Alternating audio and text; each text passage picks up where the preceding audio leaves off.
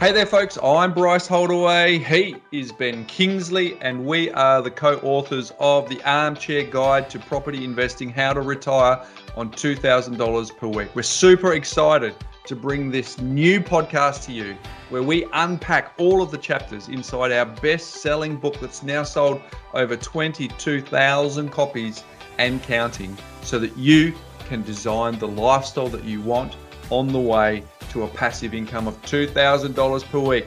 So dive in, enjoy each episode as you get the behind the scenes on the best selling book, The Armchair Guide to Property Investing. Hello, mate. All right, hello, Ben. How are you? How you going? I'm all right. How are you? So, should Hey, um, let's do the high five. Three, all right. See two, get this right. one. You go. line it up. Bang. Does that work? Here we go. Hey, uh, how you going, folks? I'm Bryce Holdaway. He is Ben Kingsley. We are the co-hosts of the Property Couch, and we uh, Ben, we appreciate that lots of people are in isolation right now, all around the Mhm. world. So what we thought we'd do today is. Uh, we've got our best-selling book, The Armchair Guide to Property Investing, and we're going to go through chapter by chapter uh, and explain some of the core concepts in this book because uh, we've now sold over 20,000 copies of this book. Mhm. Um, we're really proud of uh, a couple of things, Ben. One, when we wrote it, we wanted it to be evergreen in nature, didn't we, Ben? We didn't want it to be a moment in time. That's right. I mean, ultimately, the foundations and the principles in the book should be evergreen in regards to how you apply yourself to your money mindset and also organise your money, and then ultimately how you set up and invest uh, for the long term. I mean, ultimately, it's all about land appreciation, improvements on the land generating the income. And when you get past that, uh, you, you look pretty good after, you know, 10, 20 years of investing. You've got a nice little passive income for life, Bryce. Exactly. So, folks, you're going to be in isolation. So, we're going to provide some information, some content, and hopefully it's uh, of benefit to you. But a couple of things, Ben. On page 32 of our book, we've got this pyramid where we take people on a bit of a journey, Ben, um, Mhm. to show them how we step them up so that ultimately the goal of this book is to get to the real life case studies at the end because we make a big, bold claim on our book, Ben. It's the armchair guide to property investing and how to retire on $2,000 per week passive Mm. income. That is six figures. And Ben, in a lot of cases, we talk about the fact that you don't need to have uh, 10 plus properties. You don't need to renovate on the weekends. You, it's really just about uh, getting rich slow. Yep. Our book is a get rich slow property investing book, isn't it? It's not a get rich quick book. No, it isn't, Bryce. And and ultimately, from from where we stand, um, it builds momentum and it builds knowledge. And then, as we always talk about, we want you to take action on that knowledge as well. So, you know, it's a book we're very proud of because it, it'll basically be a book that uh, you know that you can pick up 20 years from now and should still be relevant. Property prices in there may not be, but uh, No, in terms no. of in terms of the theory, it should be.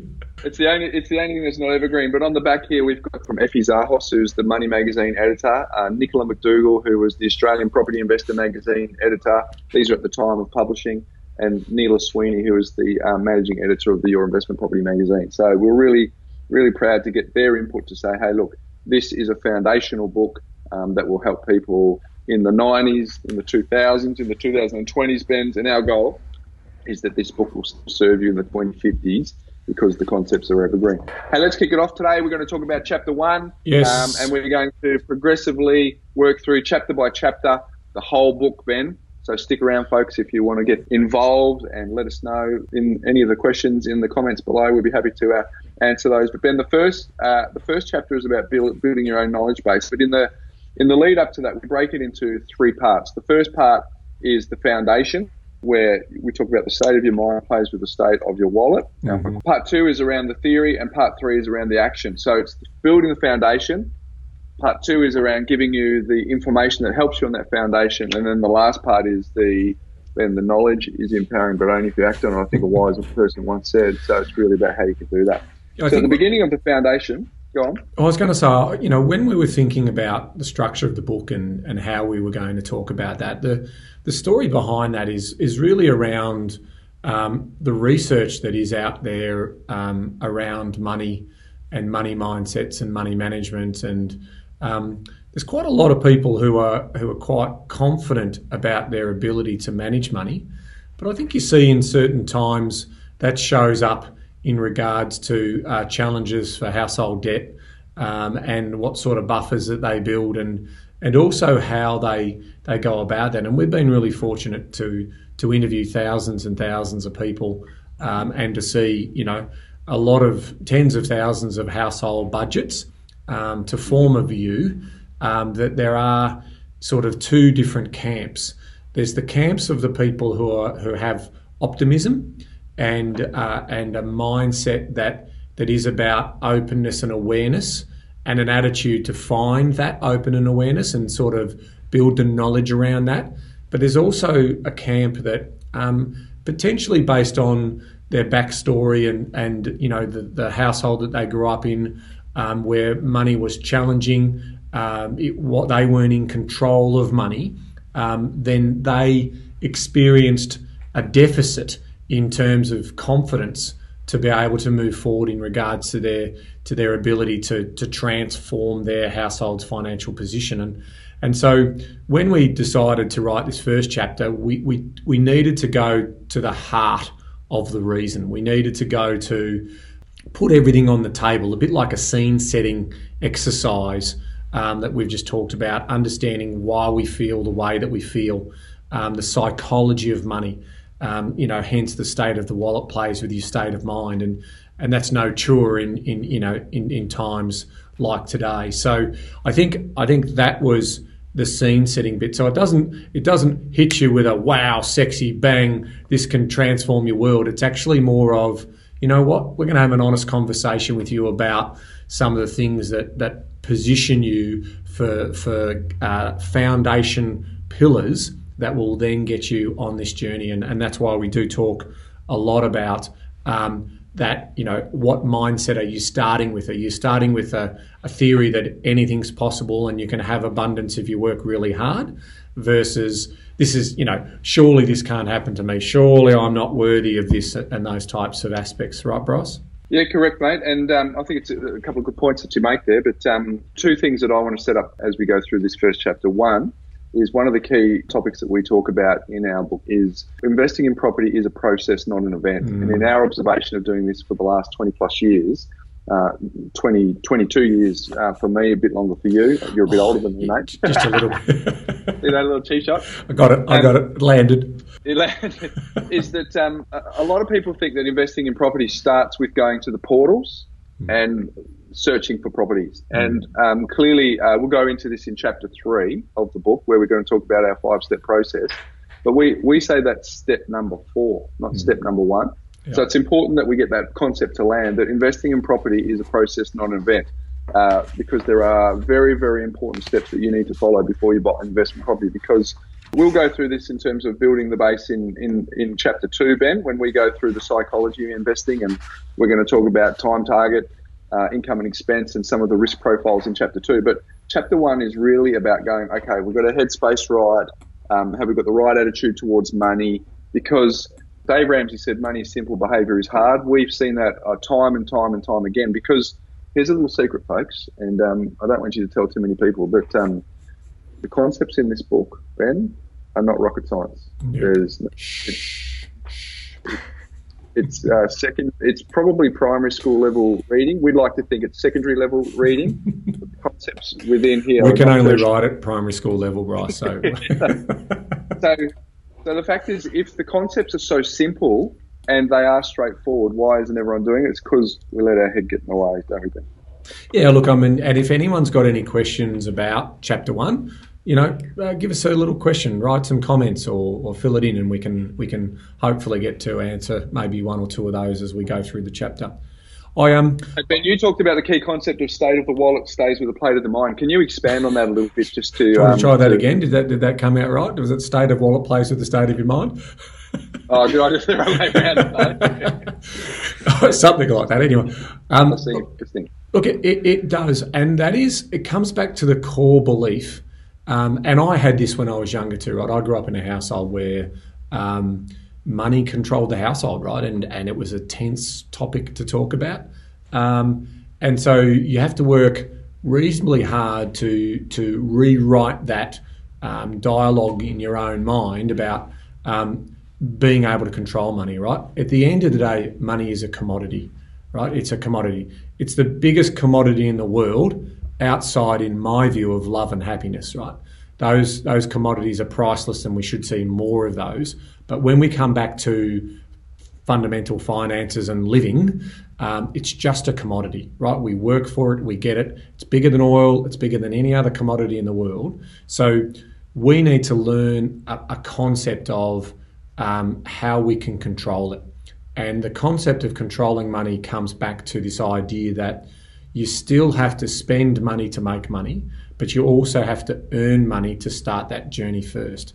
And the state of the wallet versus the state of the mind, when we feel like we've got um, a, a, you know a, a, small balance or no money at all, it, it affects our behaviour. It affects our psychology. Um, it affects our happiness. And so, part of that is the one uh, bit of passion that we have in terms of trying to make sure our community understands that. And on the other side of it is um, this false belief that that most of us do it really well. Like if we, you know, when we drill down to households and we we have honest conversations where we're looking eyeball to eyeball for households and they're telling us, yeah, we've got this money thing. Don't worry about that. Just tell us about the investment thing when we drill down and have honest conversations with people, we go, Really? You've got this? Here's what's happening with your money. And they go, Oh, I didn't think about that. I didn't do that. Oh, I only have, you know, one month's supply of, of buffer and all those types of things. So there is, for some people, an overconfidence.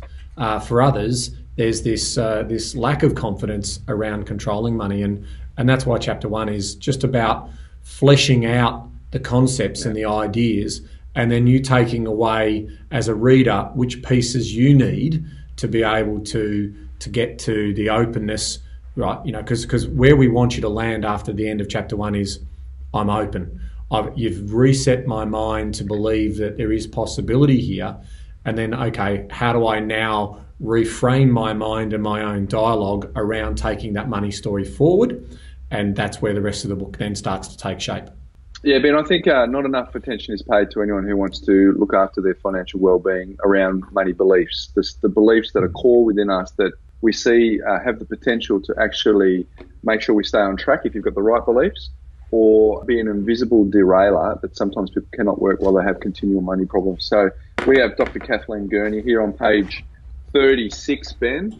Uh, we quote Dr. Kathleen Gurney, who's a, a psychologist and specialist in people's money personalities. And in her book, Your Money Personality, she says, Our feelings toward it are not static, but fluid, dynamic, and sometimes intense, Ben. We love it, hate it, we fear it, we worship it, we enjoy it, but never can we ignore it. And uh, we also put uh, on page 37 an, an, interesting table around contrasting money attitudes and the conditioning. So, Ben, I'll go through the have nots and then uh, maybe you can rip off the will haves. But the have nots tend to say work harder to earn more, uh, struggle financially, make ends meet, have a scarcity attitude, uh, find money fearful and threatening, uh, believe it's their place in life, place too much value on how hard it is to get money, emotional attachment controls them. So that's that's the have-nots and the won't-haves that are that are having those um, stories and dialogues in their mind. But the will-haves, Ben, uh, are a contrast to that. Yeah, they're totally a contrast for us. So the will haves will say work less to earn more, live comfortably, feel enriched, have an abundant attitude, find money challenging, and but also see it as an opportunity. Believe anything is possible. Uh, value what money can seek knowledge and advice to take action that they can control it. So you can see the differences there that we're trying to articulate for the reader to see that journey. So if that makes any sense to you, give us some thumbs up. Um, if it's uh, if it's good for you in terms of how you're starting to see the scene setting that we do in chapter one um, to build out this confident piece to sort of say, if I'm negative, I'm now open. If I'm positive, I'm feeling excited um, around you know my money attitude and my money mindset to to take action. So, in summary, Ben, there's a couple of key messages here that we want to say. Investing in, pro- in property is a process, not an event. Um, a, a, goal without a date on it is a dream. Um, so, you need to be able to be very specific about what that looks like. Talked about money is simple, behavior is hard. Mm um, around the state of your wallet plays with the state of your mind. And then, of course, we all have different beliefs around money and so have a different outlook. So, what we wanted to achieve in this chapter is largely just building a foundation around the fact that it's not just a case of buying something and getting on with it. There is a bit of foundational work within ourselves that we need to that we need to sort out because if we don't, we've seen it time and time and time again where it becomes a derailer down the track. So Ben, on page 40 and 41, as we as we close out this chapter, we have a couple of checklists for folks to run through in terms of getting mindset right. But you have a uh, you have an action plan that people should um, uh, consider doing. Um, and the first one is you reckon that people should sit down and document their personal values and goals so they get a better understanding of where they are and where they want to go. Yeah, look, I mean, and to help with that, we also have a, a really good list of inspiring ideas about what's important to you. So it, it sort of gets the juices flowing around what, um, you know, aligning, um, you know, and documenting. You know, some people call it a vision board, and I quite like that idea in terms of, you know, those yeah. those money values and those personal alignment. Because at the end of the day, money will not buy you happiness. Everyone, it is a complete lie if anyone tells you it'll buy you happiness. If you align it to to personal values and to events and memory building and you know sharing again the biggest commodity in the world is love and friendship okay you, you align it with that and you're unstoppable. Um, and having enough money is important to be able to do some of those things because I do believe people would be sitting and say, if I had more money, I'd feel happier.